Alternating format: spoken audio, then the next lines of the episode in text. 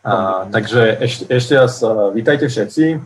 A ja teraz posledné týždne mimo iných vecí, ktoré robím, tak uh, sa snažím počúvať uh, veľa múdrych ľudí, ktorí rozmýšľajú nad tým, ako táto korona kríza ovplyvní vlastne svet a, a aj Slovensko a našu spoločnosť, lebo si myslím, že to je proste najväčšia zmena globálnej spoločnosti od druhej svetovej vojny. A keďže počúvam veľa múdrych ľudí, tak som si povedal, že ja si zavolám s, aspoň s dvoma múdrymi ľuďmi, ktorých názory si veľmi vážim. A to je Mišo Horecký, spisovateľ, prekladateľ a veľmi uh, dobrý kamarát. Ahoj Mišo. Pozdravujem všetkých. Ahoj. A zároveň to je Vlado Sucha, manažer, vedec, a veľmi významný a šikovný človek, ktorého som ja dúfal, že ja uvidím na ministerskej pozícii a zachráni slovenské školstvo a s ktorým som mal tú čest spolu kandidovať e, za progresívne Slovensko. Vítaj, Vlado. Zdravím, zdravím, ahojte. A jak som nad tým rozmýšľal, tak čítal som komentár Miša Horeckého, ktorý napísal, že nevracajme sa do normálu. A toto je veľmi zaujímavá téma, ktorú viacej opakujú, keď sa rozprávajú nejak globálne od o korone, že, že možno by sme teraz sa chceli vrátiť do toho, aké to bolo predtým, aký to bol ten normál, že sme normálne chodili von bez rúška, chodili na kávu, ale zároveň ten normál predtým nebol udržateľný. A ten normál sa už naozaj nevráti a teraz bude e, zaujímavé sledovať aj ovplyvňovať, aký bude ten nový normál. Toto je prvá pandémia, ktorú sme všetci zažili, a naozaj si nepamätáme nič podobné. Ale zároveň podľa toho, čo čítam od múdrejších ľudí odo mňa, tak to není, prv, není posledná, ktorú zažijeme v našej generácii, pravdepodobne. A je to vlastne ochutnávka toho, čo nás všetko nás čaká s klimatickou krízou, ak ju nebudeme, ak sa nebudeme pripravať, ak si nebudeme naozaj riešiť. A teraz tento nový normál a Nevieme presne, aký bude, samozrejme, ale už teraz vidíme veľké zmeny v spoločnosti, ak vidíme aj solidaritu, ale vidíme aj ekonomické problémy. A o tomto som sa chcel tu s Myšom a s Vladom porozprávať a chcel som to zdieľať vám, ktorí nás sledujú, sledujú. A zároveň by som vás aj vyzval, že by ste sa potom spýtali nejaké otázky a mojich hostí, alebo aj mňa. Tak ja by som to možno začal takto. Mišo, Vlado, ako vy prežívate tento nový normál? Čo je pre vás tento nový normál a čo myslíte, že, že, ak, že aký bude a na čo, sa, na čo máme čakať? Michal? Ďakujem veľmi pekne. Vážim si, že môžem s vami aspoň takto prostredníctvom internetu sa stretnúť a, a porozprávať. A priznám sa, že to sú témy, o ktorých veľmi intenzívne uvažujem už.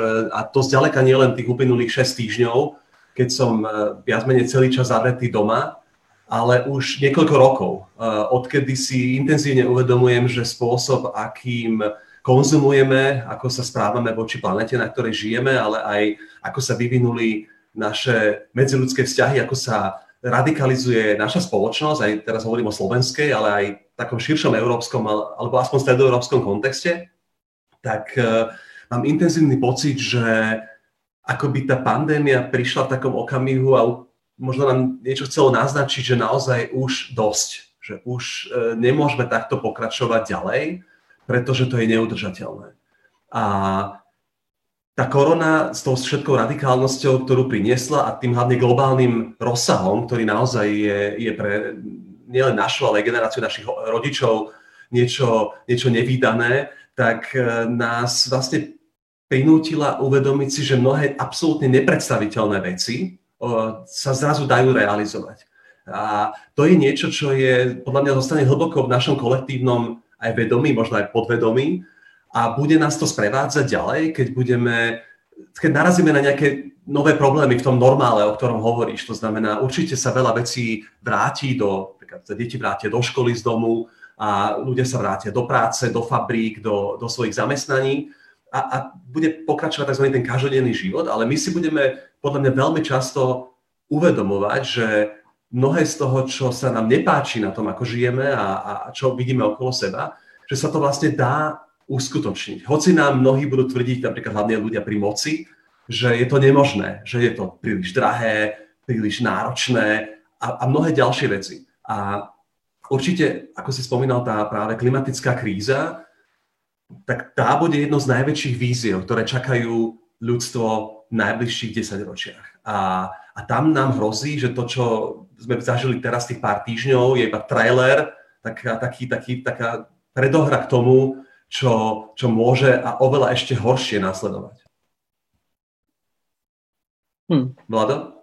Uh, ja by som trošku, e, samozrejme, že s tým súhlasím, že tá klimatická kríza je uh, veľkou výzvou, ale ja by som nespájal tieto dve veci, lebo uh, oni asi nie sú veľmi spojiteľné. Pandémia a je jedna vec a nesúvisí veľmi s klimatickou krízou. Súvisí možno, že to do nejakej istej miery so spôsobom života.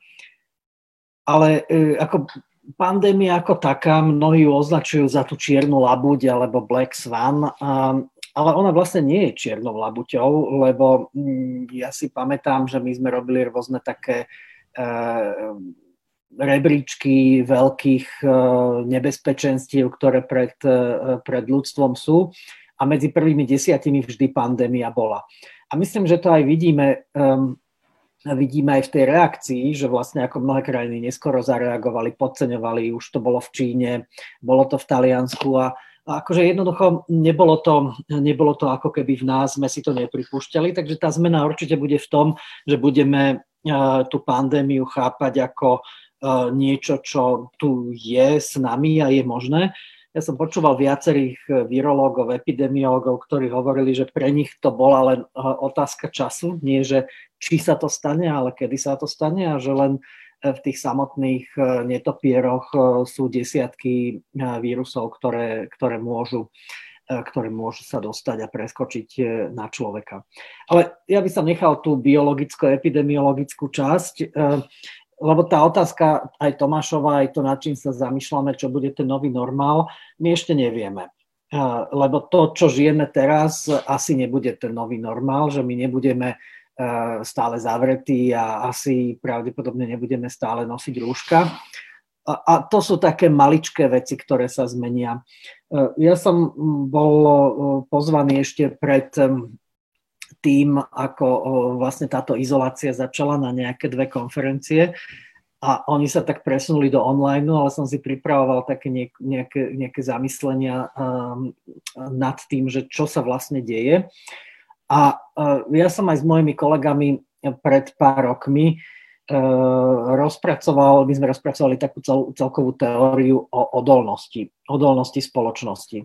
A my sme tie nejaké šoky, lebo stále zažívame, spoločnosť stále zažíva nejaké šoky, vždy sme v nejakom vystavení nejakým zmenám a my sme ich rozdelili na také tri polia.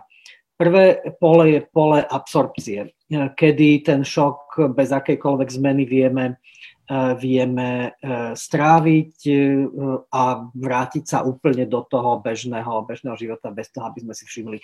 To bolo napríklad sucho v roku 2007, alebo také, čo ma napadlo, čo si pamätajú ľudia, to bol výbuch Ejafiala Jokul, tej malej islandskej sopky, ktorá síce istým spôsobom položila na niekoľko týždňov leteckú dopravu, ale de facto potom sme sa vrátili do úplne normálneho bežného života.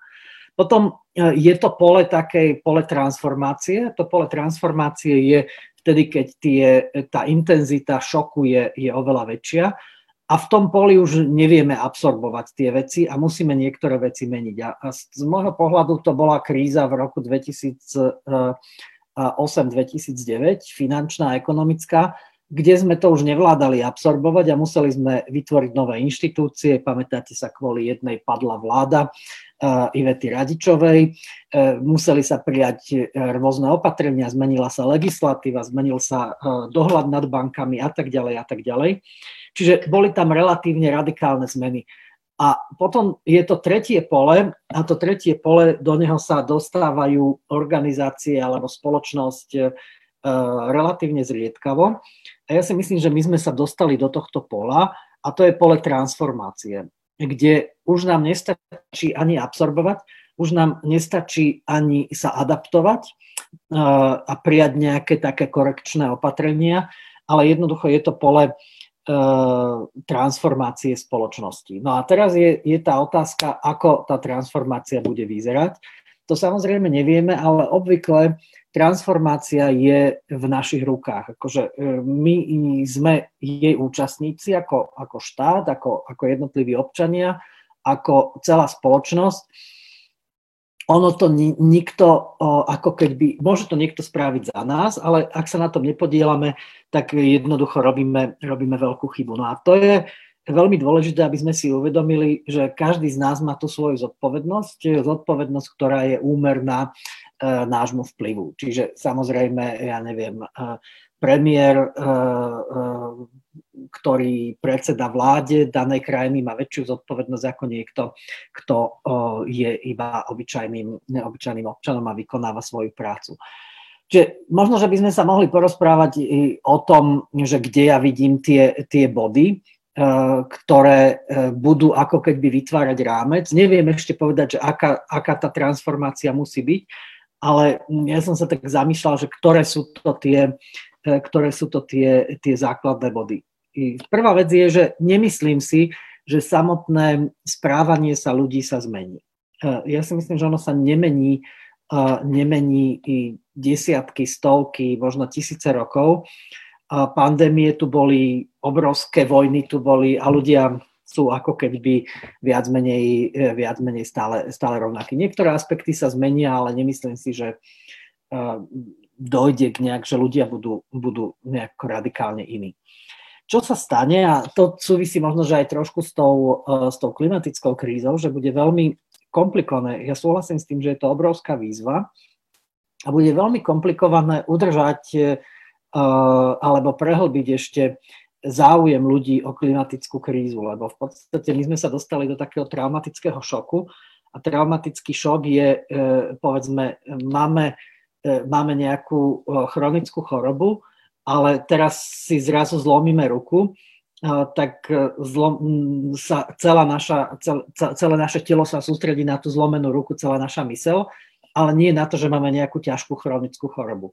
Čiže tá klimatická kríza je ťažká chronická choroba, ale toto, čo sa stalo, je, je, veľká, je, je veľká trauma. Niektorí ľudia hovoria, a ja si myslím, že majú pravdu, že keď sa o niekoľko rokov budeme pozerať späť, tak budeme asi pandémiu označovať za hraničný bod medzi industriálnou a informatickou spoločnosťou. Lebo čo sa stane s najväčšou pravdepodobnosťou je, že, že celá tá uh, digitálna revolúcia, ktorú sme žili už niekoľko rokov, sa neuveriteľne skokovo urýchli. A videli sme to, alebo vidíme to, to že máme túto debatu teraz uh, takto online, že ja som mal, ja neviem, predvčerom konferenciu nejakú, ktorá mala byť fyzicky na nejakom mieste online, že sa deje vyučovanie, čo bolo nepredstaviteľné online a rôzne iné veci. Čiže toto je aj dobré a zároveň je to aj zlé, lebo ono to e, urýchli digitálnu transformáciu a automatizáciu a to je presne to, kde Slovensko je na tom veľmi zle. E, čiže to, kde sme E, predpokladali, e, ešte ja som predpokladal, že máme nejakých 5 rokov času, tak si myslím, že ten čas sa nám radikálne, radikálne zmenšil. A akože ja, ja mám niekoľko tých, tých e, aj ďalších takých geopolitických vecí, ktoré mám na pamäti, ale nechcem tak, tak veľa rozprávať, aby to bolo viac menej dialog. Takže môžeme sa potom, môžeme sa k tomu vrátiť. Super, ďakujem. A to bolo dobrých podnetov od obi dvoch. A mne sa páči presne ten hraničný bod medzi industriálnou a informatickou spoločnosťou. A mne to s tým, že s tým pohľadom na, na ľudí, a mne to znovu ukazuje, toto je otázka nála, že, že ako sa v, tej, v tejto dobe môže zase zvýšiť tie sociálne rozdiely a vznikne aj nový kastovný systém, že, že e, určité zamestnania, určité povolania, určitá časť spoločnosti bude môcť ľahšie, ľahšie sa transformovať do tohto online sveta a táto časť ekonomiky bude možno menej zasiahnutá. A potom vidíme to, že proste, že keď teraz sa majú väčšina detí sa má učiť z domu cez počítače, tak opäť tí najchudobnejší, najchudobnejšie rodiny, ktoré nemajú prístup, už tak mali zlý prístup k vzdelaniu, tak je, sa to ešte zhoršuje. A toto je zase globálne. Ale čo, čo bolo veľmi zaujímavé, čo som povedal vlastne Mišo Horecký, že naozaj, že ja ako človek, ktorý sa snaží presvedčiť, ktorý sa snažil presvedčiť, e, že musíme spraviť radikálne zmeny na to, aby sme vyriešili klimatickú krízu, aby nás to tu proste nezničilo úplne, tak sme presne počúvali, že radikálne zmeny sa nedajú robiť, a treba to veľmi postupne a maličko a proste, že to sa nedá. A teraz sme videli, že behom pár týždňov sme vedeli uh, určité procesy radikálne zväčšiť, keď prišlo náhle ohrozenie. A áno, máš pravdu, Vlado, že toto je vlastne nejaká chronická choroba, ktorá nás uh, bude tlačiť. Ale myslíte si, že, že keď teraz sa ukázalo, že pri pandémii a pri korone už nestačia konšpirácie, už nestačí proste mať uh, nejakých populistov vo vláde, a že teraz sa ukazuje, že treba mať aj nejaký faktický ľudí, ktorí chápu vedu, ktorí vedia vedecky bojovať s takýmito hrozbami. Myslíte, že to ovplyvní to, túto spoločnosť v tom, že bude viac dávať na rozum, na vedcov, na vedkyne a že, že budeme mať možno, že ten nástup toho post obdobia post pravdy, že keď už hoci čo, čo človek povedal, mohli pravda a nemusela byť že sa trošku vráti do toho, že budeme dávať viac na fakty alebo na, na vedecký konsenzus aj s vplyvom na klimatickú krízu? Ja v to veľmi verím a treba sa o to spoločne usilovať. To nedosiahne jednotlivec, to môže byť jedine nejaký spoločenský konsenzus, ale vláda sa dotkol veľmi ako presných momentov, že práve takéto momenty premeny spoločnosti, ktoré sú možno vynútené teraz nejakými veľmi nezvyčajnými vonkajšími okolnostiami, tak nás v podstate nám poskytujú veľký priestor na nejaké rozvíjanie kritických diskurzov, na uvažovanie o tom, čo by sme, je to obrovská výzva aj mentálna a, a naozaj by sme sa mali ako spoločnosť zamyslieť, vážne zamyslieť nad mnohými vecami, ktoré riešime, ktoré nás trápia. Ale zároveň takéto okamihy zlomu často ukážu slabiny tej spoločnosti. A, a práve keď hovoríme o nejakom prechode do digitálnej éry, že možno zistíme, že naozaj veľa ľudí dokáže veľa čas, veľa svojej práce vybaviť z domu, že máme už natoľko vyspelé technológie, vrátane tejto, vďaka ktorej momentálne spolu diskutujeme, že zistíme, že nemusíme toľko času tráviť v kanceláriách a, a môžeme si inak rozdeliť pracovný čas a budúcnosť práce bude iná. A na druhej strane máme 30 tisíc detí na Slovensku, ktoré nemajú prístup k IT technológiám vôbec a zápasia s tým, že sú úplne vylúčené od povinnej školskej dochádzky, ktorú im mal, mal garantovať štát. Hej. Čiže akoby práve tie krízy často ukážu, kde naša krajina e, zlyháva. A ja to iba teraz obrátim na svoju oblasť. V kultúre sa nám takisto ukázalo zrazu, že naš, naša, naš, naša kultúra nie je pripravená na digitálny vek. Naše knižnice nie sú na to pripravené, naše galérie, naše divadlá, naše opery. Keď si pozriem ponuku toho, čo v západnej Európe sa dá pomocou v tom digitálnom priestore ponúknuť a v akej kvalite, tak my sme v podstate v najlepšom prípade v 20. storočí, niekedy mám pocit, že v 19. storočí, ešte pred technologickej dobe. A čiže e, trochu sme možno budeme prinútení sa zamyslieť nad tým, kde, kde nastali tie spomalenia, kde sme vlastne, kde meškáme a, a, a tam môž, môžeme to brať na tej makroekonomickej úrovni, keď si uvedomíme, že sme a naozaj mnohí tu roky upozorňujú na obrovské riziko jednostranne zameranej ekonomiky na montovne, na montážne haly automobiliek.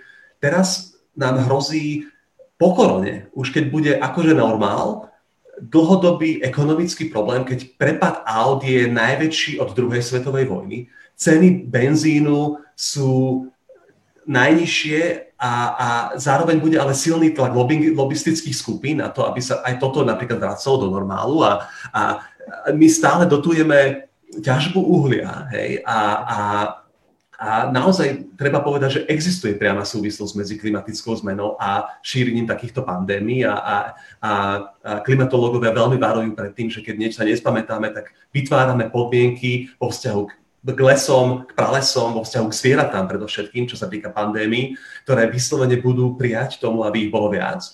Čiže je to celý súbor vecí, kamkoľvek sa pozrieme, vidíme, že takáto korona nás zrazu stavia pred veľké rozhodnutia, lebo akoby transformácia znamená mať odvahu, mať politickú vôľu, mať silu, urobiť aj nepopulárne rozhodnutia. Hej? Lebo keď sa len zaber- pozrieme na to, že čo s našimi automobilkami, ktoré budú mať problémy a budú prepúšťať ľudí, to je vysoko pravdepodobné, tak uh, viesť dialog s, touto, s týmto segmentom a motivovať ho k nejakej zmene paradigmy, to znamená, neviem, od prechodu na elektronické auta, od investícií do inovácií, alebo nejakej zmeny na, nejaké, na nejaký iný, iný smer ekonomiky, to, bude, to budú veľmi ťažké výzvy, ktoré si budú vyžadovať aj nejaké, nejaké obete a určenie si priorít. Kam vlastne chceme ako spoločnosť sa ďalej vyvíjať. A tam vidím aj veľký potenciál, lebo ukazuje sa, že aj malé krajiny, keď sa pozrieme do Estónska, vedia na tú digitálnu éru byť pripravené a vedia z toho profitovať. Ale my zatiaľ, žiaľ, ukazuje sa, že skôr strácame. A čo si myslíš, ty, Vlado, že ovplyvnia to tak tú spoločnosť aj tú Slovensku, že budeme sa vedieť zamýšľať nad takýmito veľkými vecami alebo budeme čakať, že čo sa vymyslí v Európskej únii, respektíve v Nemecku a budeme sa snažiť tomu prispôsobovať? Viem, no. že ty si skôr taký pesimista v týchto veciach, keď som čítal. Ja si myslím, že budeme musieť, my inú, inú možnosť nebudeme mať, ak chceme prežiť e, ako spoločnosť, ak, ak si chceme zachovať nejaký ten sociálno-ekonomický štandard, ktorý sme dosiahli, tak iná možnosť nebola už ani pred tou krízou. A ako Michal povedal, je to presne ako keď je zemetrasenie a teraz e, tu a tam e, nejaký dom má niekde nejakú prasklinku alebo zle to bolo postavené, tak bez toho zemetrasenia to proste bude, bude tam stáť ešte desiatky rokov a nič sa nestane. Možno, že po desiatkách rokov sa to začne nejako búrať, ale to zemetrasenie, keď to zatrasie, tak všetky tie slabiny sa ako keby prejavia tak silno, že nám tie domy, kostoly a neviem čo všetko popadá na hlavu a podľa mňa presne to sa deje koľko sa hovorilo, že kultúra je zanedbaná, kultúra e, nemá e, dobrý, dobrý smer v digitalizácii, koľko sme hovorili o, o vylúčených skupinách, veď my sme krajina s najväčším rozdielom medzi kvalitou vzdelania chudobných a bohatých z celej Európskej únie a z celého OECD. No čo sa stalo? Za, za pár týždňov sme e, nevideli nič iné, len, len obrovské prehlbenie tej priepasti. Tých detí je odhadom 30 tisíc, ja si myslím, že ich bude ešte viac ako 30 tisíc, ktoré, e, ktoré, nemajú, e, ktoré nemajú prístup k internetu. Čiže opäť to, čo sme mali ako, ako problém dlhodobý, neriešili sme ho, teraz sa z neho stal desaťnásobne väčší problém. To isté je s automatizáciou vieme o tom, monokultúra nikdy e, neprináša nič dobré. Keď tu máme, ja neviem, repku alebo slnečnicu po celom Slovensku, neprináša to nič dobré pre ekosystém. Vieme to z biológie, je to, je to veľmi známa vec, to isté platí v ekonomike. E, monokultúra zameraná na e, produkciu aut bola dobrým riešením povedzme pred 20 rokmi vážnej krízy alebo vážnych kríz ekonomických, ale už vtedy bolo treba rozmýšľať nad nejakou uh, stratégiou, ako z toho von a čo urobiť. Nič sa nerobilo, je to problém, ktorý, na ktorý upozorňovali ľudia na Slovensku, na ktorý upozorňovala Európska komisia, keď sa pozriete späť na, ja neviem, niekoľko rokov dozadu na tie odporúčania, ktoré sa vždy na jar príjmali pre danú krajinu. Všetko to tam je všetky tieto veci, o ktorých hovoríme, okrem teda kultúry, lebo to nie je kompetencia EÚ, všetko sa to tam nachádza a nič sa neurobilo. No a teraz vlastne pri tom trasení sa nám tie, tie malé prasklinky, e, stávajú sa z nich obrovské praskliny, ktoré, e, ktoré hrozia tým, že ten, že ten dom nám spadne. Ale ja by som možno, že na sekundu trošku vyletel do, do vyššej nadslovenskej perspektívy, mm-hmm. lebo ono sa veci dejú a budú diať aj mimo Slovenska a tie, tie tiež nemusia byť úplne, uh, úplne najlepšie. Ja som hovoril o tej o tom prechode, možno nejakom paradigmatickom medzi industriálnou a informatickou érou, tak uh, tam sú rôzne nebezpečia. Že ak sme predtým hovorili, že máme to nebezpečenstvo nejakej dominancie veľkých digitálnych platformiem, veľkých digitálnych hráčov, tak teraz možno, že to nebezpečenstvo a to riziko sa z 10 násobilo alebo zo 100 násobilo. Že v podstate my, ako keď by sme sa mohli preplaviť do, do, nejakého, do nejakej sféry vplyvu, možno, že ani nie tak štátov, ako, ako nejakých, nejakých digitálnych veľkých hráčov. Potom tu nastávajú, nastanú tu geopolitické zmeny. Už tie geopolitické zmeny boli viditeľné predtým. Teraz sa zdá, že sa, že sa ešte, ešte zvýraznia posledných 20-30 rokov v podstate ekonomický rast na celom svete bol spojený s globálnym prepojením, globálnymi e, nejakými hodnotovými reťazcami. No s najväčšou pravdepodobnosťou budeme vidieť náznaky, ktoré sme už videli predtým, ale teraz sa môžu opäť urýchliť deglobalizácie a prerušovania e, tých globálnych, globálnych sietí. E, miléniové ciele E, ktoré, ktoré OSN malo, boli veľmi úspešné v tom, že znížili ekonomické rozdiely medzi jednotlivými krajinami. Oni sa zvýšili ekonomické rozdiely vo vnútri krajín, ale medzi krajinami evidentne tých najchudobne, tie najchudobnejšie krajiny e, svet bol schopný e, posilniť a ich vyrovnať. Ja mám obavu, že teraz v tej postkoronovej dobe sa zase vrátime späť a tie rozdiely budú veľké. Vidíme to v Európe, kde už e, po kríze 2008-2009 ekonomickej, tak južná časť Európy e, sa nikdy nedobehla tú stratu, ktorú, ktorú um, nadobudla ekonomicky v tých, v tých rokoch ekonomickej krízy to zostalo a ťahalo sa. Ono sa to samozrejme zlepšovalo, ale ten rozdiel zostal konštantný medzi povedzme zvyškom Európy a gréckom, talianskom, španielskom, portugalskom. A naj, najoslabenejšie boli teda Grécko, Grécko a Taliansko. Čiže v rámci Európy budeme mať prehlbenie toho, toho nejakého konfliktu medzi severom a juhom. Čiže to je, to je ďalšia, ďalšia vec. A, a samozrejme, to, čo sme hovorili u nás uh, medzi tými, medzi, v úrovni vzdelávania chudobnejších a bohatších, tak to samozrejme toto sa nám prehlbí jednak aj to vzdelávanie, ale samozrejme aj to, že kto najviac stratí a najviac stratia, najviac, na, najviac stratia pravdepodobne tí chudobnejší a samozrejme najviac stratí e, stredná vrstva. Ja si nemyslím, že stratí nejako výrazne tých 10 naj, najbohatších, ktorí, ktorí sú skôr naopak. Tieto veci sa tu obvykle, obvykle nejakým spôsobom uhrajú tak, že, že jednoducho oni z toho môžu, môžu profitovať, ako sme to videli už v posledných desiatkách rokov. No a E, potom v neposlednom rade ja si myslím, že toto všetko bude viesť a my už vidíme tu nejaké také náznaky, kde tu aj sme ich videli predtým, e, k posilneniu autoritárstva, e, k nejakému, k nejakému takému odklonu od multilateralizmu, to je samozrejme veľké riziko, a s tým akoby také posilňovanie suverenity, či už suverenity ekonomickej, suverenity politickej, a otváranie, otváranie sa priestoru, a to hlavne po tom traumatickom šoku a pri tých nejakých ekonomických dôsledkoch, to bude otvorené pole e, pre, pre rôznych e, extrémistov, pre populistov, pre ľudí, ktorým nezáleží na demokracii. Však už teraz vidíme, ešte tak opatrne, opat, no, opa, opatrne vystrchujú rožky aj na Slovensku, aj všeli kde. Zatiaľ je tá situácia krízová a, a treba riešiť veľmi, veľmi vážne nejaké okamžité veci.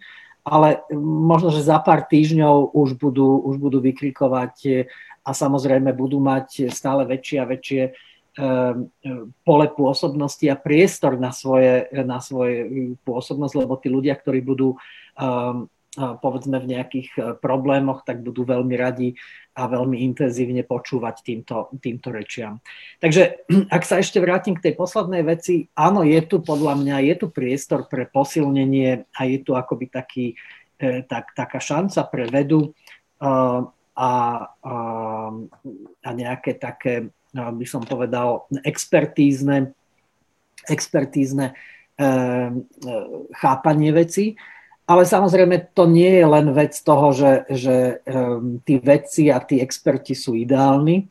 Oni tiež musia urobiť v tomto smere relatívne veľa, lebo o, veda je tiež skorumpovaná. Máme veľa skorumpovaných vedcov, uh, ktorí podliehajú rôznym, uh, rôznym nejakým takým oportunistickým nejakým chuťkám, však konec koncov sme to videli, tie výzvy povedzme, e, ktoré robilo ministerstvo školstva pred niekoľkými rokmi, ktoré boli skorumpované, by, by bez e, skorumpovaných organizácií a vedcov neboli možné, lebo by sa jednoducho neprihlásili do nich a, a nepodielali by sa na tom. Takže ako, tam je to nová šanca a je to, je to obrovské, obrovská príležitosť pre inovácie. Inovácie, nemám teraz na mysli len technické, technologické, ale inovácie sociálne, politické, e, policy, je to, je to obrovská príležitosť a tak sa treba na to pozerať.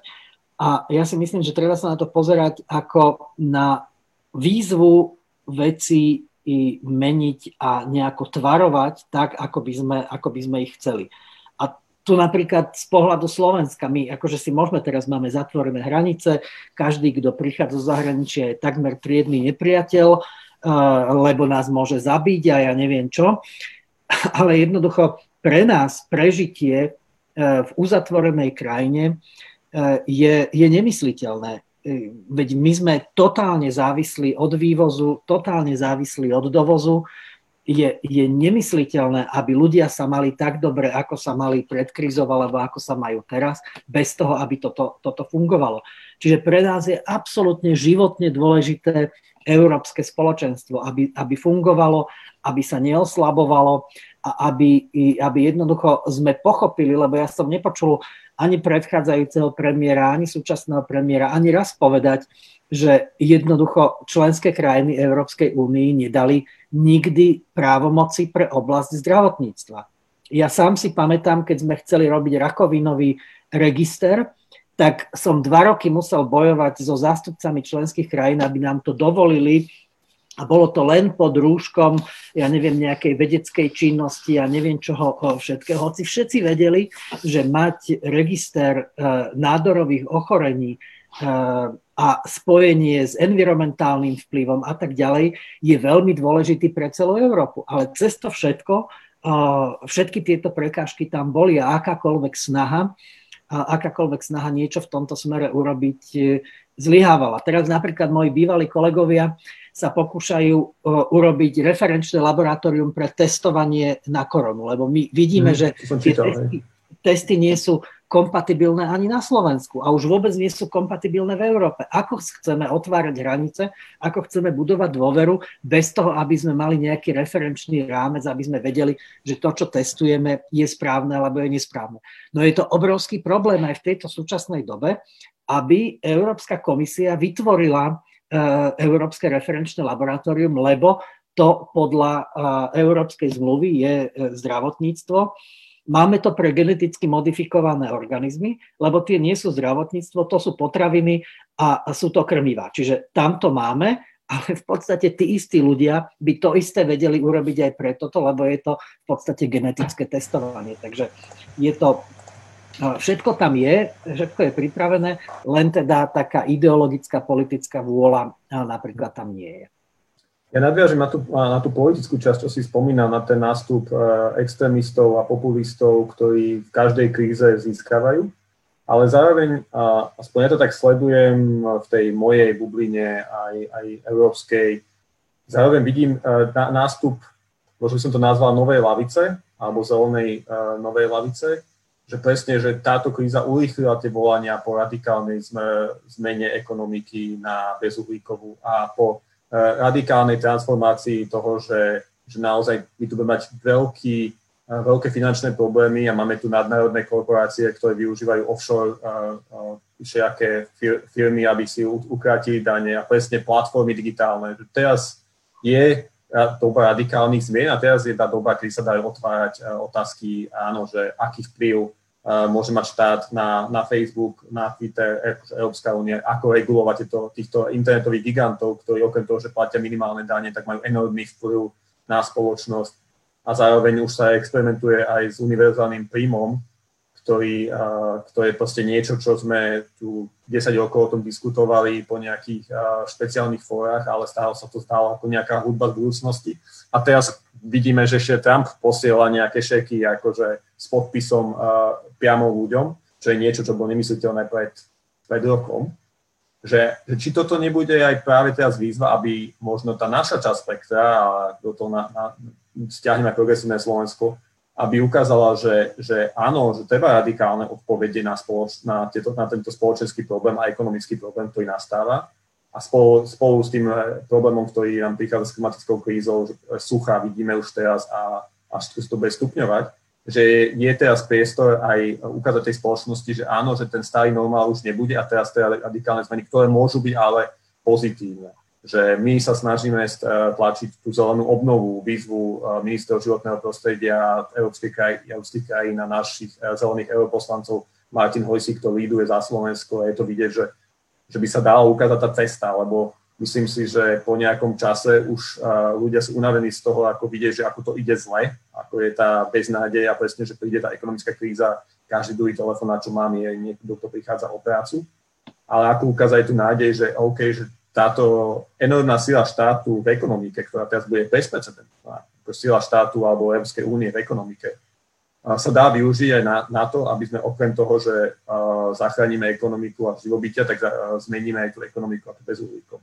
Myslím si, že Vlado a Mišel, myslíte, že, že bude teraz priestor aj napriek tomu, že aké budú sociálne problémy, ekonomické problémy, práve teraz uh, predať, odkomunikovať tu, tieto výzvy aj týmto spôsobom ľuďom, že áno, využijeme, využijeme to takto? Ja si myslím, že to, to závisí od uh, leadershipu. Uh, vždy, vždy takéto veľké zmeny musia byť uh, inšpirované niekým, kto má víziu a kto vidí ďalej, ako je povedzme niekoľko mesiacov, jeden rok, dva roky. Toto sú všetko veci, kde hovoríme o relatívne dlhodobom horizonte.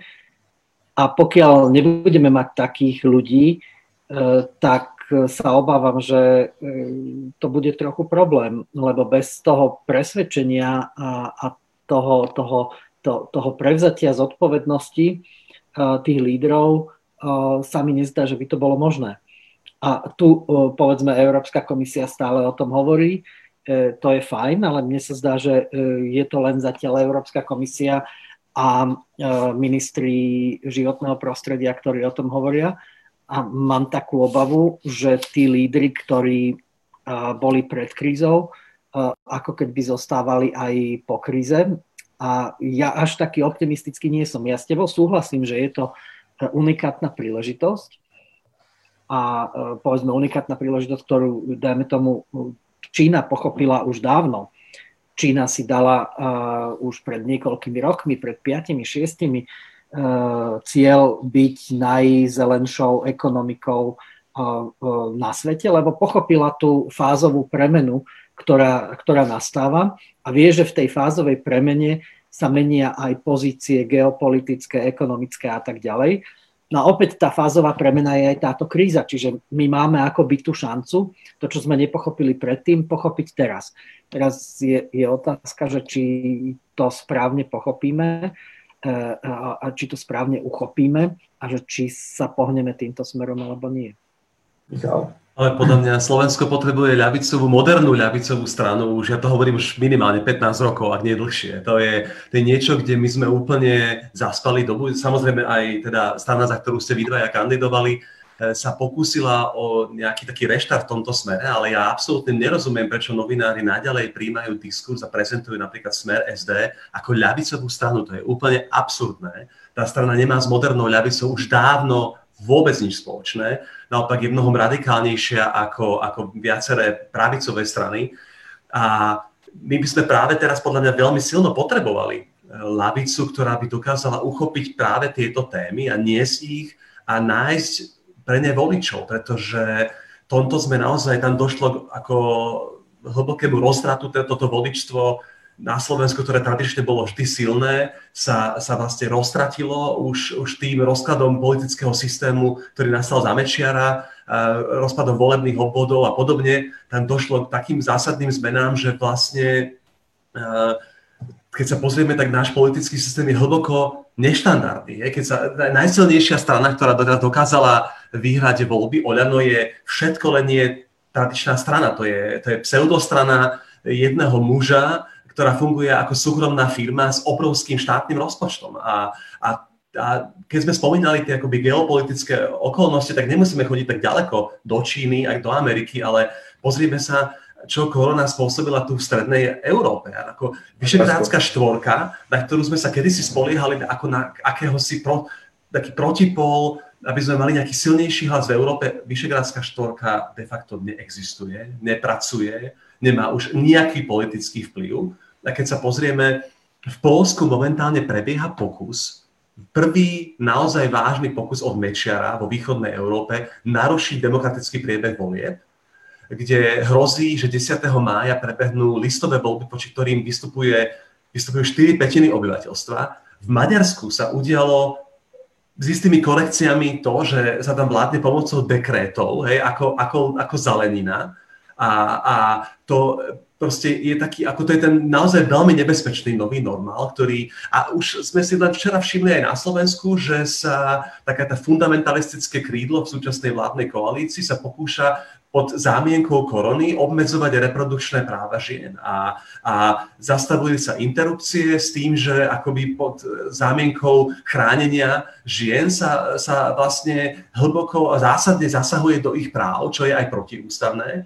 A, a, a vlastne hrozí, že keď sa občianská spoločnosť nedokáže nejako vzopnúť, tak toto môže byť ten nový, no, nebe, veľmi nebezpečný nový normál. Hm. A myslím si, že práve tak po, pokoronová doba si bude mimoriadne vyžadovať občianskú ostražitosť a pozornosť a zapojenie čo najširších vrstiev spoločnosti od, od komunít, cez proste církvy, cez akoby pedagogické inštitúcie, kultúrne a ďalšie, aby sme tú spoločnosť začali budovať naozaj na základoch slobody, demokracie, občianských práv, ľudských práv. A, a nezanedbali to, pretože ľahko sa môžeme prebudiť v pokoronovej realite, ktorá vôbec nebude znamenať viac inovácií, vôbec nebude predstavovať nejakú utópiu, ale naopak nejakej dystópii, ktorá Dystopia. Eh, bude eh, znamenať dosť zásadné obmedzenie našich istých eh, práv, našich slobod, na ktoré sme boli zvyknutí. A pod zámienkou bezpečnosti a zdravia, čo je vždy pomerne dobre príjmané širokými masami, sa môžu udiať veci, z ktorých budeme nepríjemne prekvapení. Toto, áno, toto ja, úplne ja súhlasím. Myslím, že je, tam, je tam teraz také, ja, e, možno, že ste zachytili aj u nás, myslím, že to bolo nejako o, tak rozdistribuované, ten taký rozhovor alebo úvahy Harariho o tom, že čo sa vlastne deje, aké sú nebezpečenstvá a on sa na to pozerá aj z toho pohľadu, čo sa dialo a deje v Izraeli aj v iných krajinách. No on, on, on veľmi zaujímavo hovoril, že e, v podstate tu sa dostávame do takej E, nejakej novej doby, e, novej doby nejakého e, sledovania pod kožou. Že dokonca to, čo doteraz bolo ako keby mimo telové pozorovania, teraz cez túto nejakú pandémiu sa nám štát a rôzne inštitúcie môžu dostať pod kožu. To znamená, že sledujú, kto je nakazený, kto nie je nakazený, aká je teplota, akú, akú má človek teplotu, čo si myslí a tak ďalej. Čiže je tu ako keby nebezpečenstvo e, takého iného, iného, štádiu, iného štádia a vlastne toho sledovania a tých pohľadov, o ktorých povedzme e, netušil ani Orwell, ani nesníval, že čo všetko je možné tými tými technológiami v súčasnosti. No a bez tej, čo Michal hovoril, bez tej ostražitosti občianskej, ja si myslím, že e, tu sú veľké hrozby, preto som hovoril o tých hrozbách autoritárstva, aj o tých hrozbách e, nového chápania e, súkrom, súkromia a osobných údajov. Ja si myslím, že E, veľmi ľahko sa bude dvíhať zástava ochrany zdravia, ochrany e, životov a ja neviem čoho. A môžeme veľmi pekný experiment alebo veľmi pekné e, tak, také laboratórne cvičenie sú Rómovia v osadách.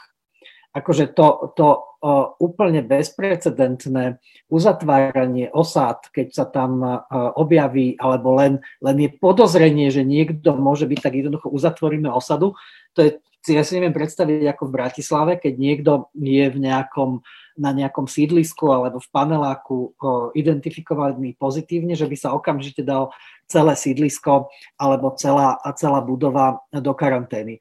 A tu sme boli toho svetkami, a ako keby nič sa nedialo, ako to, to bolo úplne v pohode. E, len niekto, kto mal byť v karanténe, vyliezol e, zo svojho domu a, a okamžite, ja neviem, v Gelnici uzavreli, uzavreli niekoľko stoviek ľudí. A nemohli sa odtiaľ hýbať. Čiže ja si myslím, akože fajn, len uh, nesmieme dopustiť a nesmieme dovoliť, aby to E, že nepokazme si to a že sme aký úžasní a že to a hento a, a to nám hrozí, lebo vždy nám niečo hrozí a vždy nám hroziť niečo bude, lebo teraz prešla jedna mm, fáza, už sa hovorí, ale teraz, Pane Bože, príde druhá e, fáza. Nikto o tom netuší, nikto nevie, že či príde alebo nepríde, ale už teda sme pripravení, hranice zatvárame alebo držíme zatvorené a tak ďalej.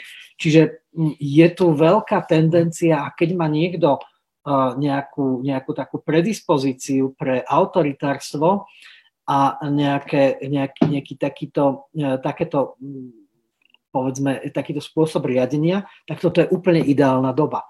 A úplne ideálna doba, lebo o, samozrejme zdravie, životy sú vždy citlivé e, témy a, a ľahko sa s nimi narába. Úplne súhlasím a, a môžem povedať, že možno ma, sme mali šťastie v tom, že sme stihli ešte tie voľby, lebo priznám sa, že aj keď nie som v mnohých veciach možno fanúšikom tejto vlády, ale stále, keď si predstavím, že by tam vládol pán Danko s pánom Ficom a mali takúto moc, tak to je veľmi hrozivé, alebo nebodaj to, čo sme sa báli, báli predtým, že nám tu vznikne smeracko-kotlebovská koalícia. Ale vrátim sa k tej solidarite. Ty si spomenul tie rómske osady a áno, ja som uh, hrozou sledoval, ako aj ľudia, ktorých pokladám všeobecne za, za liberálnych a občiansky angažovaných, to brali, že to je akože dobré, lebo to je zdravie. Ale kde sa mi tá, tá nesolidarita ukázala možno ešte uh, prekvapivo viac, bolo, že keď sa začali riešiť obmedzenia pre ľudí v Bratislave, že kedy môžu chodiť nakupovať, keď nie sú seniory. Že ako to, že seniori majú 3 hodiny a on vtedy nemôže ísť nakupovať. A ja som si hovoril, že to je akože taký malý problém ešte pre veľa ľudí. Jasné, že to není akože žiadny, že to není nič, ale že je to celku malé obmedzenie oproti tomu, keď si predstavím, že každý, uh, každé nakupovanie pre seniora v Bratislave môže byť rozsudok smrti, môže sa nakaziť.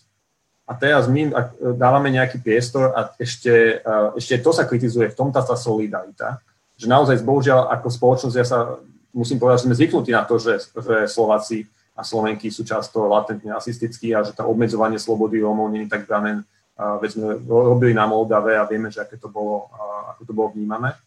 Ale že aj pri iných skupinách sa ukázala v niečom tá nesolidarita.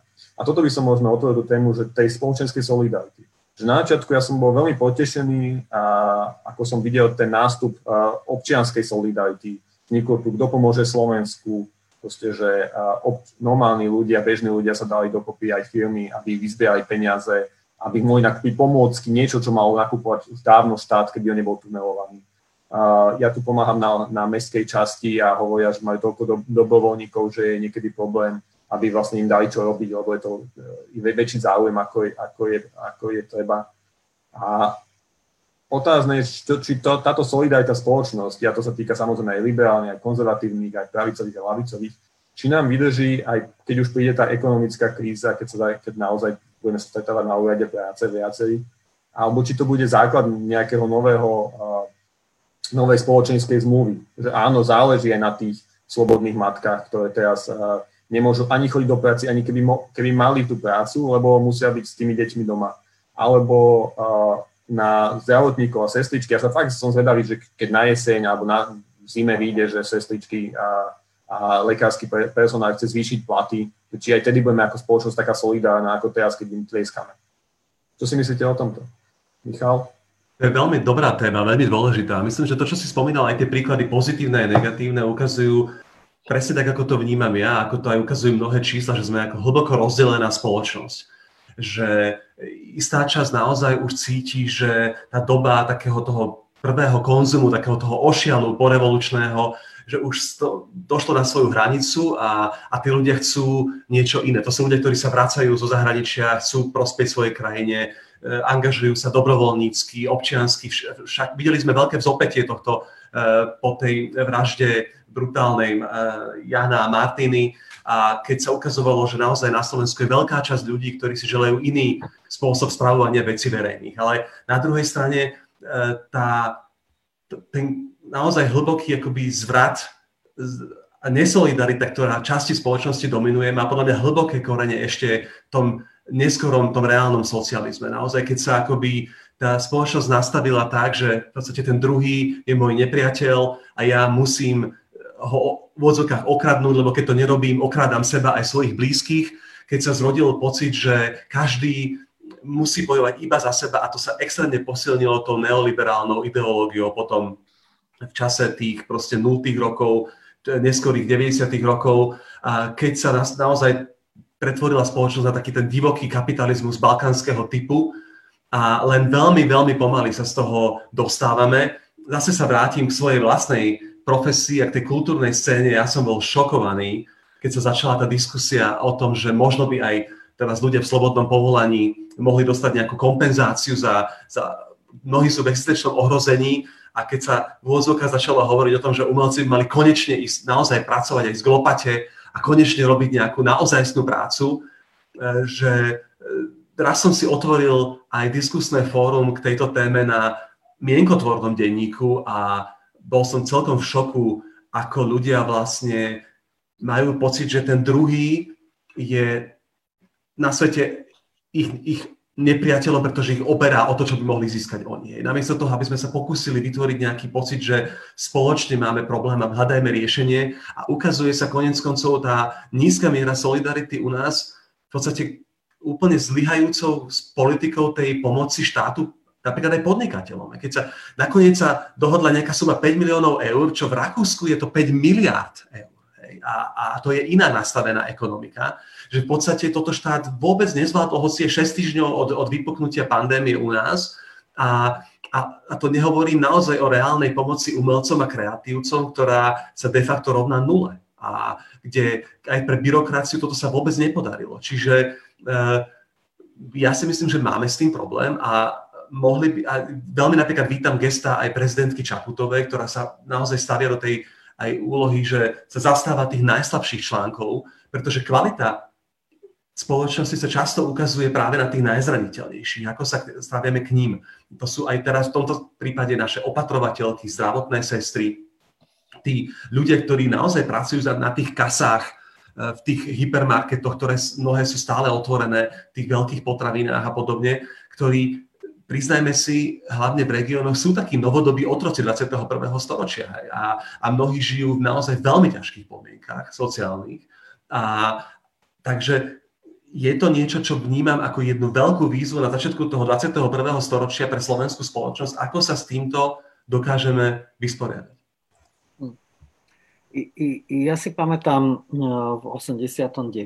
a potom, no hlavne v 89., keď sme chodili všelikde na námestia, tak tam bola taká úžasná atmosféra a tí ľudia boli takí úžasní k sebe a, a to trvalo proste nejaké, nejaké týždne a my sme si mysleli, že to je ten nový normál. A ešte vtedy žil uh, Karel Kryl, ktorý uh, sa tiež akoby zapojil do tých, uh, do tých zmien a on hovoril, však počkajte, keď toto opadne. No a ja som mu vtedy ako neveril, nevedel som, o čom hovorí. No až potom sme to začiatkom tých 90. rokoch pochopili, že, že čo myslel, že keď opadla tam tá eufória. Ja sa trochu obávam, lebo žiadny, nemám žiadny dôkaz na to, aby to bolo inak. Aby toto nebola len eufória, akoby taká reakcia niektorých ľudí, ktorí chcú pomôcť, ale že v tom by som povedal, v takom tom hlavnom eh, prúde spoločnosti, eh, my to nemáme zakorenené, takú tú tú dôveru a tak, taký, tak, tak, taký ten, tak, takú túto dimenziu, ktorá by, ktorá by pôsobila pozitívne. A, poviem dva príklady. Jedno je číslo, že my sme, povedzme, v Európskej únii na poslednom mieste uh, v, um, v dôvere jedného človeka k druhému. Na otázku, dôverujete, dá sa dôverovať ľuďom vo vašej krajine, odpovedá áno, iba 20% Slovákov. A povedzme, ja neviem, v Dánsku je to 80% ľudí, oni sú na prvom mieste. Čiže ja si myslím, že to ukazuje na to, že nemáme ako keby tú pôdu dostatočne e, výživnú na to, aby, aby to, takéto niečo vznikalo. A teraz taký druhý anekdotický, skôr taký príklad je z toho, keď e, počúvame e, v súčasnosti tých našich predstaviteľov a ich, ich nejaký diskurs, ktorý opäť rozdeluje, ktorý, akože máme problém seniory, máme problém Romovia, máme problém prišelci, máme problém pendlery. A všetko to má ešte aj také, také tie pejoratívne pejoratívne e, e, nejaké konotácie, lebo keď tí seniory nebudú poslúchať, tak nám ľuďom obsadia, e, obsa, obsadia ventilátory. Lebo my ľudia, neviem, ktorí to teda sú, lebo nám obsadia ventilátory. Keď tí Rómovia to tam vybuchne, tak nám, ja neviem, urobia to a to. Čiže ja si myslím, že ten, kto myslí to s tou spoločnosťou pozitívne a opäť čím je vyššia pozícia, tým je vyššia zodpovednosť, tak musí mať um, na pamäti to, že vlastne to podhubie a tá naša pôda nie je výživná a preto ju treba uh, zvýživňovať.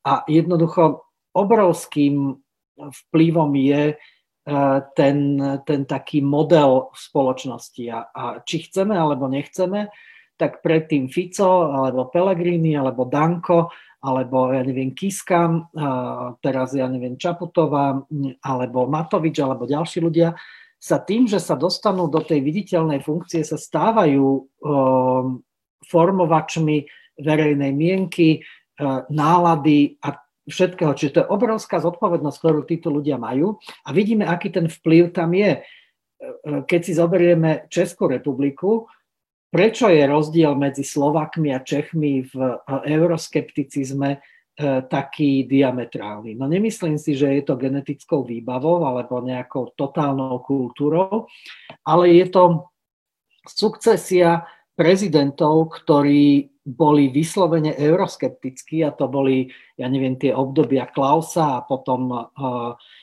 súčasného prezidenta českého, ktorí, aj keď nemajú kompetencie, tak uh, pôsobili veľmi negatívne na tú spoločnosť z tohoto pohľadu. Čiže ja si myslím, že ten, tam, je, tam je tá veľká zodpovednosť ľudí, ktorí sú v týchto pozíciách, mali by si uvedomiť, že kam s tou spoločnosťou chcú ísť a ako tú spoločnosť e, aj cez, tú, cez, cez ten svoj narratív e, formovať.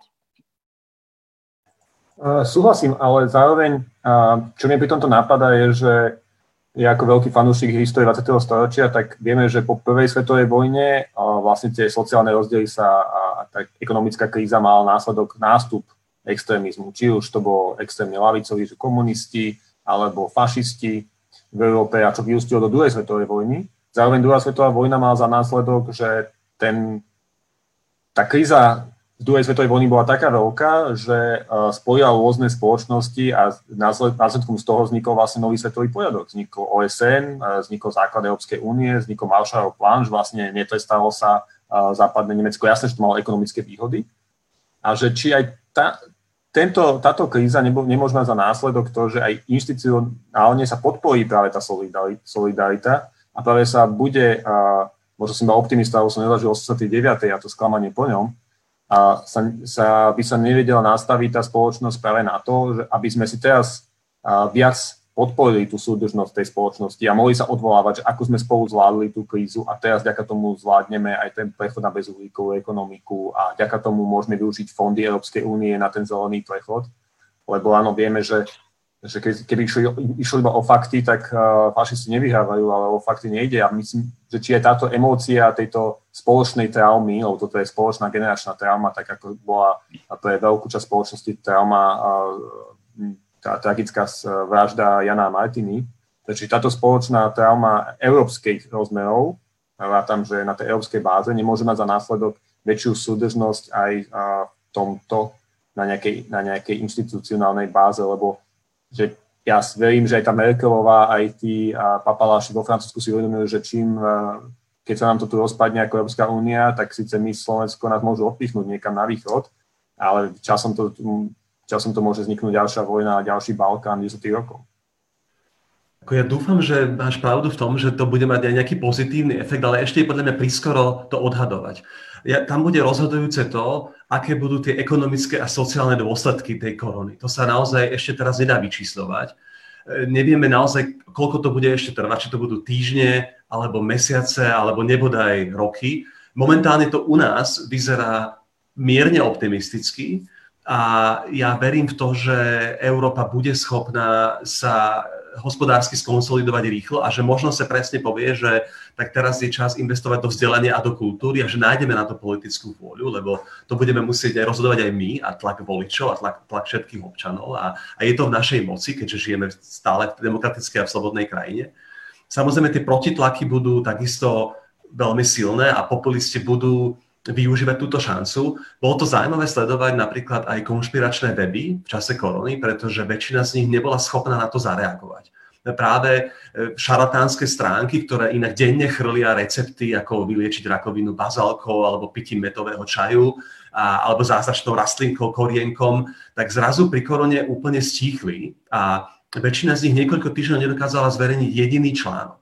Pravdou však je, že už trošku aj oni ožívajú a že sa rodí aj taká tá opačná tendencia, že ľudia, ktorí nebudú príjmať v podstate toto, tento, toto nové racionálno, pretože tá doba praje iracionálnu už dlhšie. A vidíme proste na prípade katastrofálneho líderstva, aké v USA spôsobuje proste obrovské množstvo obetí, zbytočných obetí, ktoré mohli byť zachránené, že tá miera manipulácie vo verejnom priestore už dosahuje také rozmery, že tento človek možno bude znova zvolený hej, a že to stále reálne hrozí a že využíva aj koronu na absolútne umlčiavanie svojich oponentov. Takže e, bude to podľa mňa veľký zápas, a, a, ale je to niečo, čo sme kolektívne, už poviem v úvodzovkách, prežili alebo čo kolektívne prežívame a čo nás nevyhnutne nejakým spôsobom zmení. Ale samo o sebe to nebude nejaká hodnota, ktorá nám, nás, nás, spraví, nás spraví lepšími. Ale, ale tá skúsenosť, tak ako si spomínal, tie veľké vojny napríklad, tie, tie zásadne zmenili.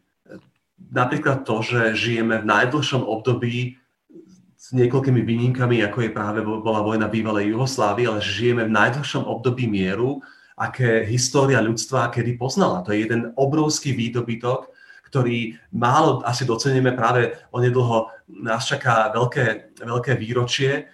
A je to niečo, čo Európa dosiahla a mimochodom aj teraz e, môžeme byť vďační Európskej únii za to, že nemusíme vrácať, máme 4 miliardy eur k dobru, ktoré môžeme využiť na reštart svojej krajiny. A, na to, a, a, a to je veľká vec, za ktorú naozaj ako mali by sme byť vďační a mali by sme si to možno viac pripomínať Takže je to možno varovanie, ktoré prišlo v dôležitom čase, aby nás nasmerovalo k tomu, že tak kde vlastne sme a kam odtiaľ to chceme ísť. Určite s tým, s tým ja si myslím, že mm, môžeme e, súhlasiť všetci, že je to, je to veľká príležitosť. Ja, ak by som mal odpovedať na tú tvoju otázku, o, ja si myslím, že čo je dôležité, ja opäť sa vraciam k tomu istému, to je ten leadership. Ja si myslím, že aj po tej druhej svetovej vojne, keď sa, keď sa pozriete na vznik Európskej únie, tak e, tá vznikla len kvôli, e, kvôli lídrom, e, ktorí mali, mali odvahu a mali víziu. Ona nevznikla kvôli tomu, že zrazu sa nemeckí občania a francúzsky začali milovať cez, cez to všetko, cez tú obrovskú traumu uh, miliónov uh, zabitých ľudí a tej, tú, tú traumu vojny a vznikla spolupráca, aby sa také niečo nestalo, ale nevznikla kvôli tomu, že by tí občania sa zrazu začali objímať a milovať, ale vznikla preto, že tí lídry vedeli presvedčiť cez, cez tú svoju charizmu a cez tú svoju schopnosť ľudí, aby takémuto ideálu uverili. A je to jedna, jedna z najväčších, jeden z najväčších úspechov, ako, ako hovoril aj, aj Michal naozaj na území Európy žijeme najdlhšie obdobie v histórii ľudstva bez vojen. A ja si myslím, že táto, táto kríza je to obdobie, kedy si to treba uvedomiť a kedy si to treba zopakovať a tá úloha tých lídrov je, je neskutočne e, dôležitá. Hovorí sa, že zlé časy e, produkujú e, super lídrov, dobré časy produkujú slabé slabých lídrov. Slabí lídry e, spôsobia zlé časy a zase zlé časy e, vyprodukujú e, schopných lídrov. Tak ja sa tak nádejam, že aj táto dramatická situácia nám pomôže, aby tí lídry, ktorí majú osloviť a majú viesť tie jednotlivé časti spoločnosti, a to môžu byť politickí lídry, môžu to byť kultúrni, ideoví, akýkoľvek, aby sa teda objavili, aby mali dostatok, dostatok síly a dostatok nejakých dobrých, dobrých osvietení, aby tú spoločnosť viedli tým správnym smerom.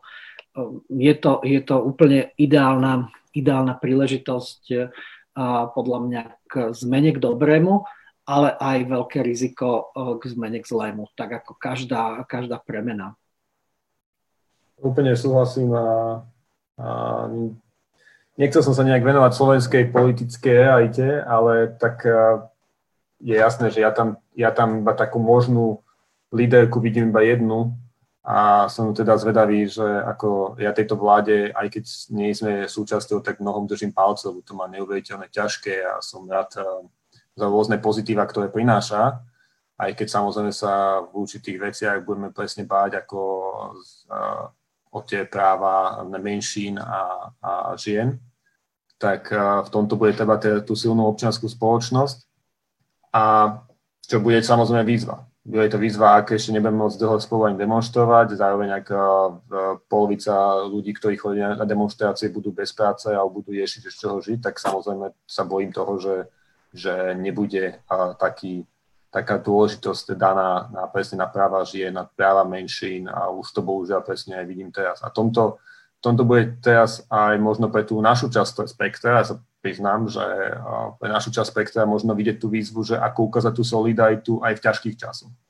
Lebo naozaj není, není a, mal som takú diskusiu tak trošku osobne s jedným kamarátom na Facebooku, že som povedal, že je ťažké byť z Bratislavy solidárny s utečencami na hraniciach maďarsko-srbských, keď uh, máš prácu a je ťažké byť solidárny so slovenskými chudobnými, keď ty prichádzaš o prácu a uh, ide, ide aj o teba.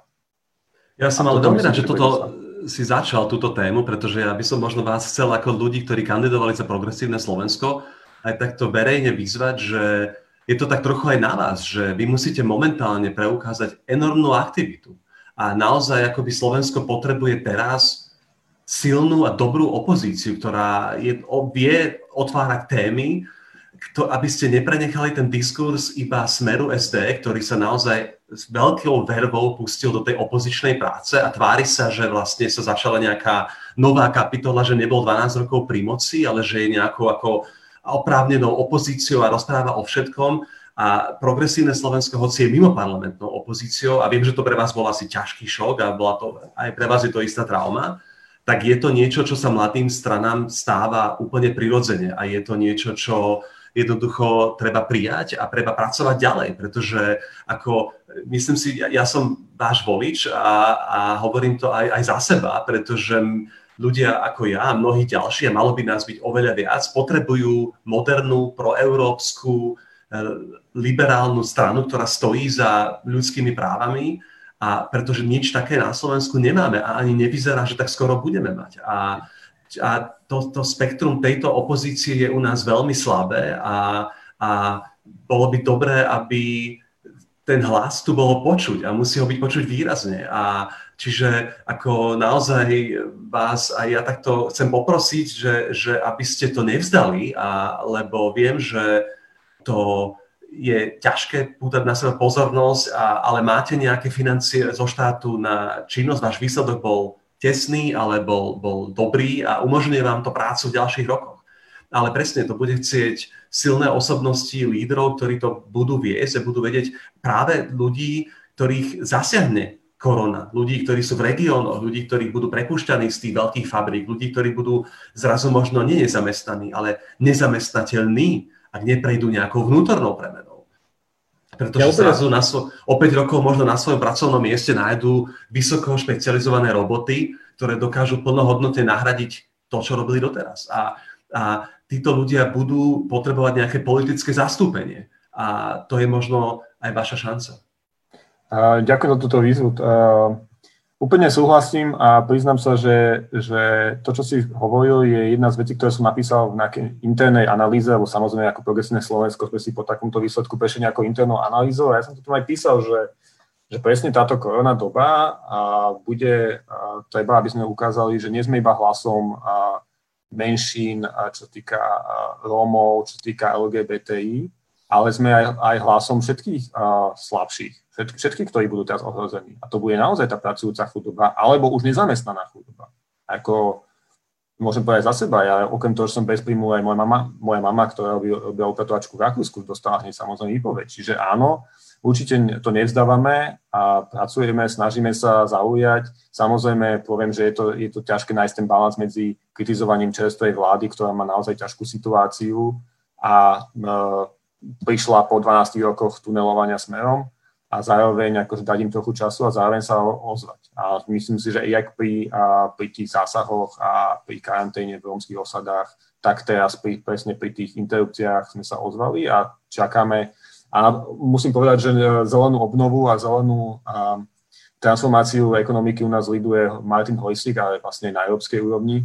A v tomto sme veľmi kritizovali programové vyhlásenie vlády, lebo ako robia síce dobré veci, robí pán Budaj ohľadom lesov, čo je veľmi pozitívne, zároveň zo všetkých klimatických cieľov, ktoré nasľubovali v dotazníkoch pred voľbami, tam táto vláda nedala, že číselne, že nič. Žiadne klimatické cieľe vyčeslené, iba akože slova.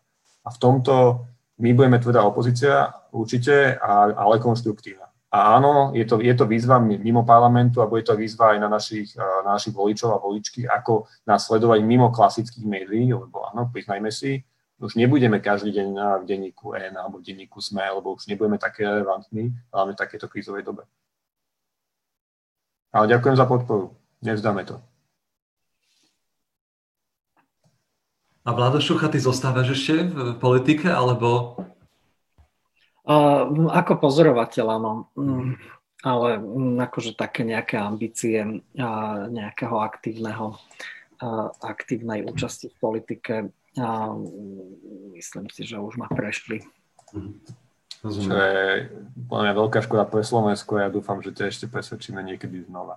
Ale by som došiel k otázkam z publika a máme ich tu iba, máme ich tu zo pár. Eh, myslíte si, že Slovensko využije plán obnovy, tzv. nový Marshallov plán pre krajiny Európskej únie na plno pre modernizáciu a zelenú transformáciu slovenského priemyslu? A to sa dotýka aj vlastne Green New Deal. A myslím si, že vládo v tomto vieš eh, sledovať, že aj historicky, že aké máme skúsenosti eh, s čerpaním európskych fondov na transformáciu. Hej, k tomu by som sa nevyjadroval, lebo to je strašne smutná story. Jedným slovom, bolo to zlé, máme šancu, aby to bolo dobré. My máme, ale samozrejme, to je jediná, jediná šanca, to, to čo vlastne mňa primelo, že som do tej, do tej politiky, keďže už som to nevedel, ako, akým spôsobom to riešiť, to bolo presne to, že som videl, že tá situácia je na Slovensku kritická a nikoho to nezaujímalo. A ja mám obrovskú obavu, aby sme opäť nepadli do tej, e, do tej nejakej priepasti toho, že e, budeme sa chcieť vrátiť do toho predchádzajúceho normálu aj v tej ekonomike a nepochopíme, že e, jednoducho vzdelávací systém máme nefunkčný a máme nefunkčný celý systém inovácií. My sme najslabšia a najmenej inovatívna krajina v celej Európskej únii, ak e, odrátam Cyprus e, z pohľadu tých nejakých e, štatistik je irrelevantný. Čiže to je obrovská výzva, lebo tie inovácie, no, to je nastavenie mysle, to je nastavenie celého toho ekosystému. A ja to vždy prirovnávam k sadu alebo k nejakej záhrade. E, ono tiež ten sad neurodí e, úrodu len tak, že luskneme prstami a chceme, aby sa, to, aby sa to stalo. Vždy sa to stane, až keď sa o ten sad nejakú dobu staráme, keď tie stromy obstriháme, keď e, povedzme v tej záhradke zasejeme, polievame, prihnojujeme, vtedy áno, ju budeme mať, len my teda celú dobu celé roky, desiatky rokov sme ani neprihnojovali, ani nesadili, ani neokopávali a jednoducho ten výsledok je tu. A, a samozrejme, že tá cesta je trnistá, lebo tú burinu treba vytrhať, to všetko možné treba tam porobiť, ale to je jediná možná cesta. Ak mm. si budeme myslieť, že sú nejaké jednoduchšie cesty, tak opäť sklzneme do tej situácie, v akej sme, v akej sme dnes. A myslieť si, že bez vyššej pridanej hodnoty, produkcie s vyššou pridanou hodnotou sa budeme mať lepšie e, v našej spoločnosti, alebo sa budeme mať minimálne tak, ako sme sa mali doteraz, je naivné. Jednoducho nebudeme. Ak sme spokojní s tým, že budeme e, že si znížime životnú úroveň, že budeme mať veľké množstvo ľudí, ktorí budú bez práce alebo budú mať nejakú takú prácu, ktorá nie je veľmi výnosná. Samozrejme, to je naše rozhodnutie. Ale ak to nechceme, ak chceme byť medzi tými krajinami, ktoré sa majú lepšie alebo prosperujú, tak budeme musieť tieto veci urobiť. No a na to je tu obrovská príležitosť a samozrejme je to spojené aj s tým eh, zozeleňovaním ekonomiky, zozeleňovaním myslenia eh, celého, celej spoločnosti, lebo ono, keď by sme zabudli na, na klimatickú krízu a ja neviem na čo všetko, tak je to dobré. Je to dobré pre naše životné prostredie, sú tam, sú tam okamžité benefity, z ktorých môžeme profitovať. A e, samozrejme je to obrovská príležitosť, e, lebo tým, že urobíme ten, ten krok nejakým iným smerom, tak ako keby sme zachytili ten trend, ktorý e, v podstate tá spoločnosť, ktorým, ktorým tá spoločnosť žije, alebo ktorým bude žiť najbližšie desiatky rokov.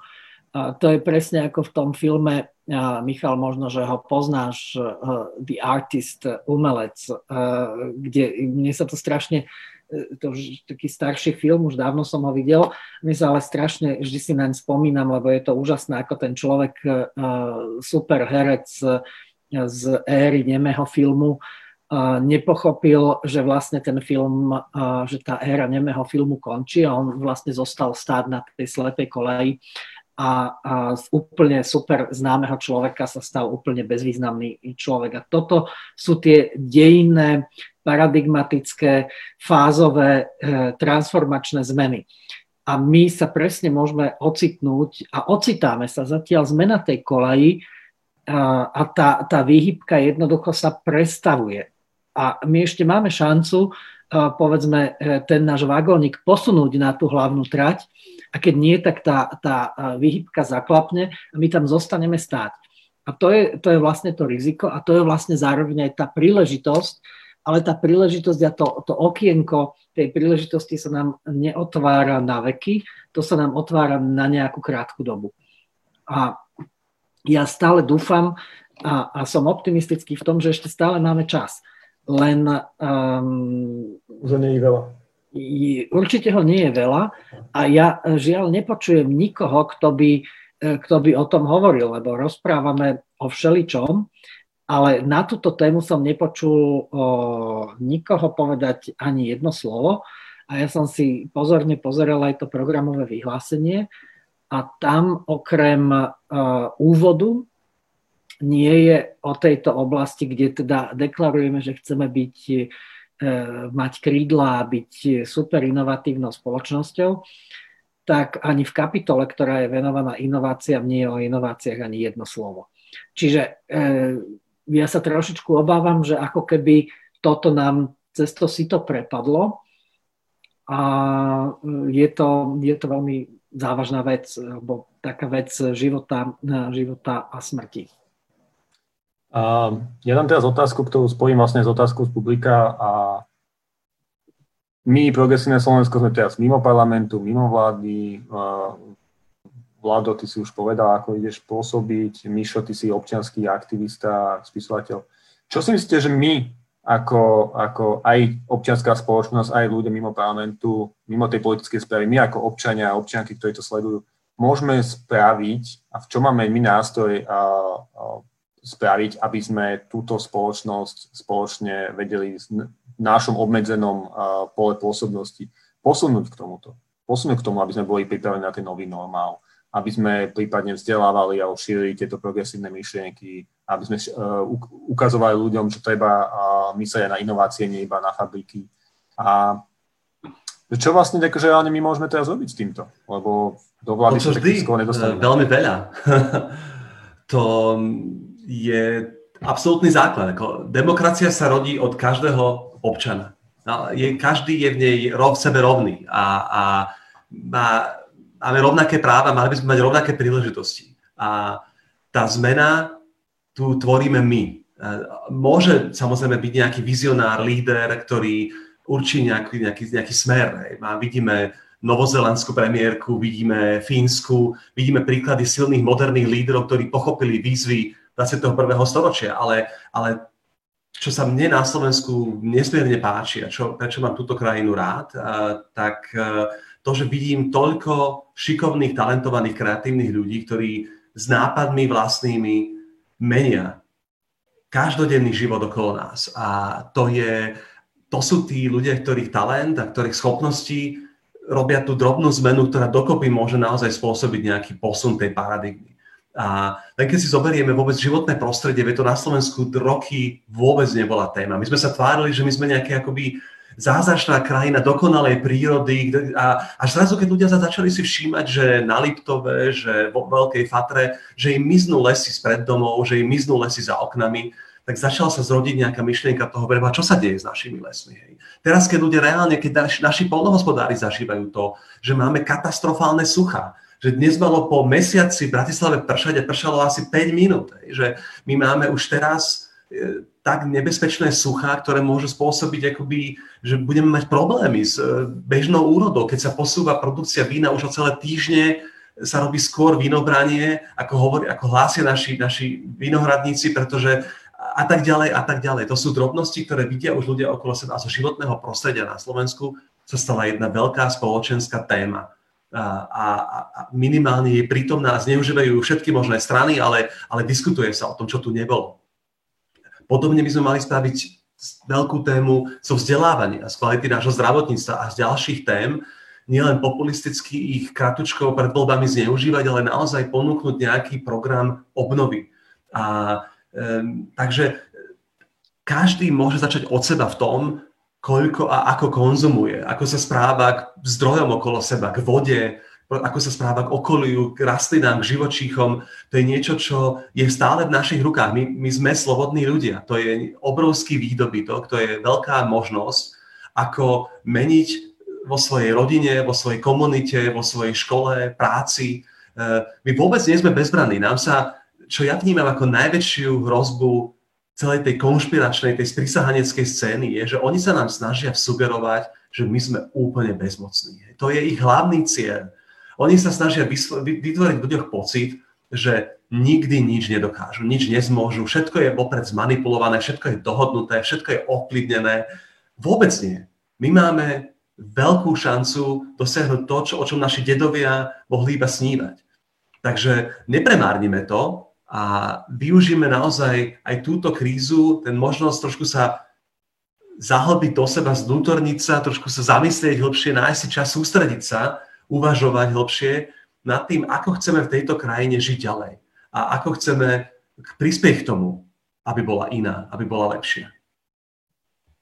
Ja s tým úplne, úplne súhlasím. Celý môj život uh, uh, bol až na to extempore uh, teraz s nejakými, s nejakými voľbami. Bol vlastne v občianskom aktivizme a ja tomu teda veľmi verím. Ja som tomu veril pred 89., že to bolo potrebné a a jednoducho ako bezbranní študenti sme založili strom života a, a, a podarili sa veľké veci. Balocká železnica, ktorá teraz prináša úžitok, ja neviem, Čiernemu Balogu a, a Horehroniu, by bola rozstavená v podbrezovských železiarniach, keby nebolo zapálených ľudí. Niekoľko jazier e, šťavnického vodného systému by i v dnešnej dobe neexistovalo, keby nebolo e, zapálených ľudí, ktorí to robili, robili to v tých ťažkých časoch komunizmu. A vlastne aj ten 89. opäť ja neverím na konšpiračné teórie, ale verím na, na to, že jednoducho to bola odpoveď ľudí na, na zahnívajúci systém, ktorého už mali plné zuby. Tak ako aj to vzopätie ľudí povedzme po vražde e, Jana Martiny bolo, nebolo niekým Sorošom alebo ja neviem akými ľuďmi vyprovokované, ale bolo to jednoducho občianské zopätie sa ľudí proti, proti nespravodlivosti, proti nejakému hnusnému činu. A ja si myslím, že toto je veľmi potrebné, aby sme budovali v spoločnosti. A, a to bol asi najväčší, najväčší výdobytok aj povedzme 90. rokov, aj keď boli také nešťastné, že e, v podstate ten Mečiar ako keď by nám pomohol vybudovať občianskú spoločnosť, ktorú sme predtým mali veľmi, veľmi slabočku. A to je asi najväčšia zásluha Mečiara pre, pre spoločnosť a myslím si, že tá občianská spoločnosť ako keby stále žila a to je veľmi dôležité, aby ona žila aj naďalej, aby sa posilňovala a aby sa rozširovala, aby teda ten hlas bol silný, aby ten hlas bol stále tam. A, a jednoducho e, to e, si naozaj myslím, že to ľudia môžu robiť, môžu robiť tie zmeny. Ale samozrejme bez tých, aby tá občianská spoločnosť vyprodukovala tých lídrov, e, tak to nepôjde. Akože je, je potrebné, sú potrebné obidve veci. Musí tam byť líder a musí tam byť aj tá občianská spoločnosť. Takže Určite táto časť je, je veľmi dôležitá a myslím si, že Slovensko aj v tom akoby i nejakom našom stredoeurópskom regióne môže byť na tú svoju občianskú spoločnosť hrbe, že, že to je naozaj niečo, čo sa tu podarilo vyrobiť alebo vytvoriť a, a vďaka Bohu za to. Ďakujem. Ešte doplním, že líder a líderky, aby sme boli korektní, lebo to aj teraz vidíme v paláci, že máme šťastie na dobrú líderku a, aspoň v tomto. A myslím, že už je 8 hodín, poviem, môžeme končiť. Mišo Horecký bude rozprávať, myslím, že v rozhlase čo, čo chvíľa. Ja by, ja by som obidvom vedel e, zatlieskať, keby to malo zmysel v takomto formáte, lebo ste povedali veľmi múdre veci a veľmi, veľmi sa mi to páčilo. A či by som to tiež uzavrel tou myšlienkou, čo si povedal ty, Mišo, že tú zmenu tvoríme my. A ten nový normál, aj keď som sa to snažil tu prediskutovať s vami, není ešte daný a tvoríme ho my všetci. A my všetci budeme tvoriť to, ako bude vyzerať aj slovenská, a tým pádom aj európska spoločnosť, aký budeme dávať tlak na našich europoslancov, na našu vládu a na našu občianskú spoločnosť, kde dáme tú energiu popri našich práciach alebo hľadaní práce, bohužiaľ teraz bežne kde dáme tú energiu, aby sme sa zastali a možno našich slobod, možno ohrozenejších skupín, ako sme my. A ako ten čas, možno ktorý niektorí máme tu to privilegium, a stráviť doma v karanténe, ako ho stráviť tak, že budeme uvažovať hĺbšie, ako chceme túto zmeniť túto krajinu, tak ako si povedal ty, Mišo. Mišo. A dúfam, že táto diskusia pomohla mnohým pri, priniesť nejaké nové myšlienky do tejto doby, a ja som veľmi vám vďačný obom. Som veľmi rád, že sme tu mali diskusiu, kde sa neriešil posledný status premiéra alebo nejaké šuflíky alebo niečo takéto, čo za chvíľku prejde. A sme sa rozprávali možno o nejakých väčších dosahoch. A chcem ešte za to poďakovať. Chcem poďakovať všetkým, ktorí to sledovali. Na vrchole večera to bolo okolo 150 ľudí, čo je úžasné, to som naozaj nečakal a ďakujem.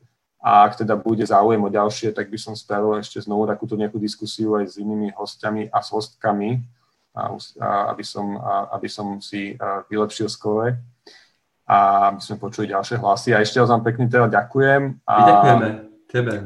Ďakujem. A všetkým, čo sledovali.